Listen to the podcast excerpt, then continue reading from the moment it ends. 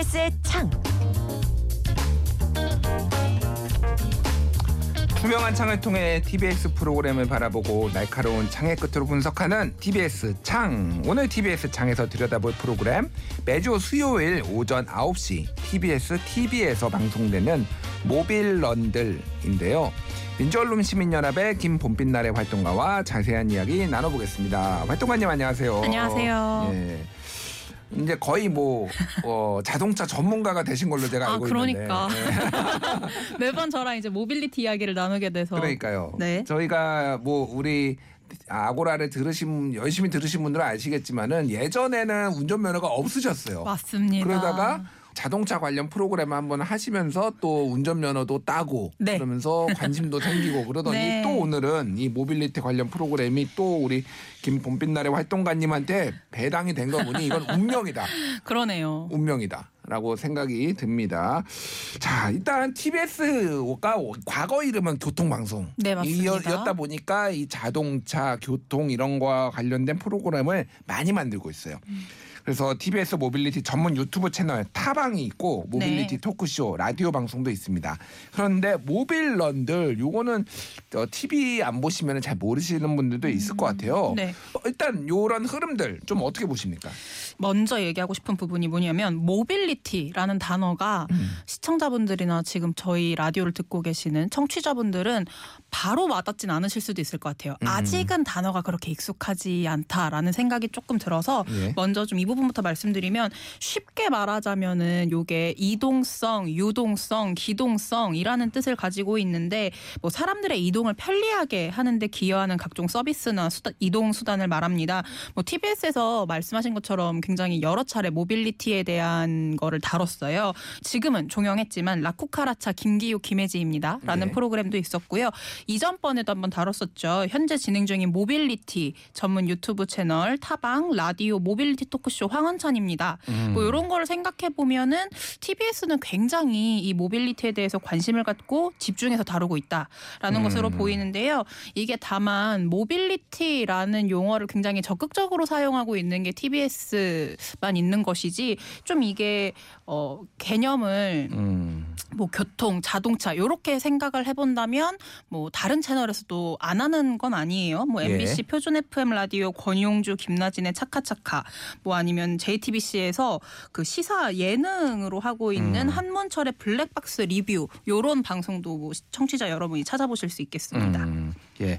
그러니까 모빌리티란 단어가 한국에 이제 본격적으로 이제 쓰이기 시작한 거는 아무래도 이제 그 공유 택시 뭐 네, 예. 공유 택시와 그 이후에 이제 공유 어, 자전거 아니면은 킥보드, 아, 네, 킥보드 네. 요런 것들이 이제 개념이 조금 한국에 소개가 되면서 어, 모빌리티가 본격적으로 쓰인 것 같아요. 그래서 말씀하셨듯이 모빌리티는 뭐 이동성이라는 건데 모든 이동 수단 그래서 네, 집에서 맞습니다. 나와가지고 내가 원하는 목적지까지 네. 갔을 때 쓸 수 있는 모든 이동 수단을 얘기를 하는 거기 때문에 그게 요즘은 많이들 이제 아, 이해도 하시고 네. 좀 이제 적극적으로 좀 언론에서도 많이 쓰는 것 같습니다.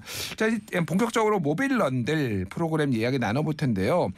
모빌리티를 향한 미래 지향적 집착 남녀 이렇게 소개를 하던데 어떤 방송인지 먼저 설명 좀 해주시죠. 네, 모빌런들은 교통보다 확장한 그 모빌리티라는 세계의 현 주소와 미래, 뭐 최신 이슈를 조명하고 분석하는 프로그램으로요.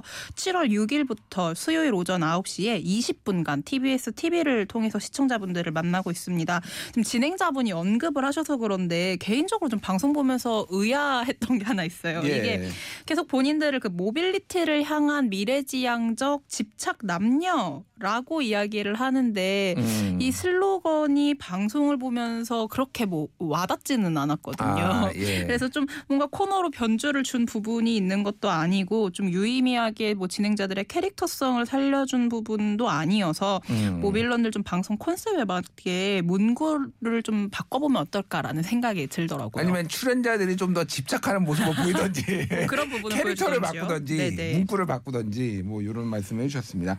한 20분 정도로 길지 않은 방송인데 알차게 구성돼 있다. 네. 뭐 이런 평가도 있습니다. 어떻게 보셨어요? 주제를 생각하면은 그 모빌리티라는 개념 안에서 떠오르는 키워드는 정말 다 다루고 있는 것 같아요. 음. 뭐 전기차, 중고차, 택시, 뭐 택시 공유 플랫폼, 뭐 자율 주행차, 공유형 천, 전동 킥보드, 따릉이 버스, 지하철, 철도, 심지어 우주선, 배송 정말 다양한 분야를 많이 다루고 있고요. 예. 다만 좀 구성에 있어서 고민을 많이 했다라는 거를 좀알 수가 있어요. 개인적으로 모빌런드를 이제 1화부터 최근 회차까지 쭉 다 봤는데 예. 1화에선 좀 아쉬운 부분이 많이 있었거든요. 음. 뭐 출연자들의 어떤 뭐 오디오 볼륨이 맞지 않다든지 노이즈가 많다든지 그런 기술적인 조금 아쉬움도 있었는데 예. 가장 큰 거는 이게 1화를 보면은 주제를 너무 많이 다루려는 그 열정이 물리적으로 20분이란 시간하고 충돌을 해서 좀 마이너스인 지점들이 음, 많았어요. 음. 예를 들어보자면 그 모빌리티 개념 설명을 1화에서 시작하면서 세계 최초로 서울 도심에서 전기차 로보라이드로 자율 주행 4단계 시험 운행을 했던 게 당시에 이슈였거든요. 예, 예. 그래서 이 이야기를 약 12분 정도 하고요. 이어서 하늘 자동차라고 표현하는 그 도심 항공 모빌리티 이슈를 4분 정도 다루고 예. 택시 부족 대란을 3분 정도 이야기를 해요. 20분 동안의 한 시간에 이렇게 12분, 4분, 3분 나눠서 이야기를 하는데 이게 아무래도 시간 대비 이슈 들은 다양한데 깊게 뭐 혹은 논쟁이 되는 부분을 좀 다루지 못해서 음. 어, 굉장히 아쉽다라는 생각이 들었었거든요. 예. 근데 이게 회차를 거듭하면서 굉장히 많이 좋아졌습니다. 이게 음. 오히려 어, 이전에 뭐 세 가지 이슈를 이렇게 다뤘다면 이제는 한 가지 이슈에 굉장히 주목을 해서 이슈에 대한 배경 설명부터 그 논쟁거리를 알리기도 하고 또 출연하는 TBS 기자들이 직접 취재를 해서 사실 정보 전달이 굉장히 체계적으로 이루어지고 있거든요. 이런 부분 음. 좀 긍정적이라고 봤습니다. 음.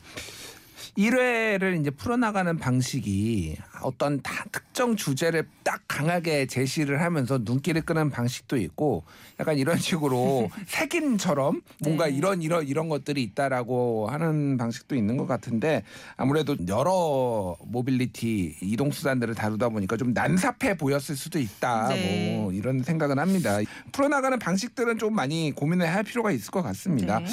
뭐 이런 모빌리티 관련한 다양한 사회 이슈 그리고 논란이 되는 쟁점들 이런 것들도 좀 여기서 다루는 것 같아요. 네, 맞습니다. 그 최근 회차들을 좀 살펴보면요. 전국 장애인 차별 철폐 연대 그 지하철 탑승 시위 등을 이슈로 해서 장애인 이동권을 먼저 살펴봤고요. 또 고령 운전자의 면허 반납을 둘러싸고 이게 고령인 어, 노년층의 이동권 침해 아니냐 혹은 당연하게 나이가 들었으면은 이제 면허를 반납해야 하지 않겠느냐라는 뭐 사회 요구가 있다라는 논쟁을 다루기도 했고요. 또 코레일 철도 노동자 산재 사고의 어떤 근본 원인과 당국의 책임 등을 짚었는데 요. 개인적으로는 좀 이런 회차가 민원련 활동가로서 좀 가장 흥미롭게 봤던 회차였습니다. 음, 이런 거는 조금 시사 성격이 굉장히 강한 것 맞습니다. 같은데 이게 약간 과학 쪽에 갔다가 시사에 갔다가 이렇게 왔다 갔다 하는 게 쉬워 보이지는 않는데 네. 어 그런 부분들을 또 잘 소화하고 있다 이렇게 말씀해 주셨어요. 네. 전문가들도 이제 출연을 자주 하는데 전문가들의 어떤 뭐 역할, 내용 이런 건좀 음. 어떻게 보셨습니까? 전 전반적으로는 굉장히 적절하게 해당 이슈에 맞는 분들이 나와서 좀 방송이 잘 이끌어졌다고 생각을 하는데 아쉬웠던 회차가 하나 있었어요. 이게 음. 택시 대란을 다룬 회차였는데 이때 당시에 도, 도시공학과 교수님과 그 택시 운영 사의 대표님이 전문가 출연진으로 나와서 함께 뭐 문제의 원인도 짚어보고 대책을 이야기하는데 어 실은 두 분이 부족했다. 그러니까 두 분이 어떤 전문가로서의 역할을 못했다라는 뜻은 아니고 당사자인 그 택시 대란의 당사자인 택시 기사들의 어떤 목소리가 조금 전해졌더라면 굉장히 좋았을 텐데 예. 뭐 취재원으로도 나오지를 않아서 이런 부분에서는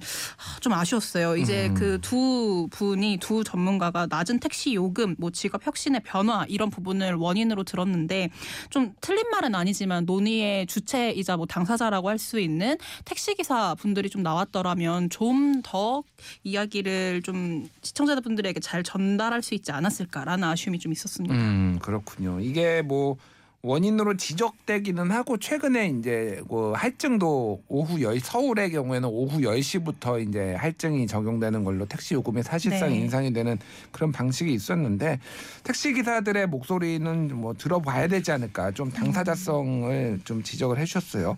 좀 칭찬하고 싶은 뭐 이슈가 있었다면 어떤 게 있을까요? 네, 저는 어 이렇게 제가 앞서서 아쉽다라고 말한 부분이 많지만 실은 재밌게 본 회차들도 굉장히 많았습니다. 그 예. 고령 운전자의 면허 반납 논의는 교통 안전, 뭐 노년층의 이동권, 뭐 고령 사회에 진입한 한국에서 그 고령층의 범위를 어떻게 볼 것인가 굉장히 다양하게 사회에서 논의해 볼 거리들이 있는데 음. 이런 것들을 다 전반적으로 잘 다뤘다는 점에서 기억에 남는 회차고요.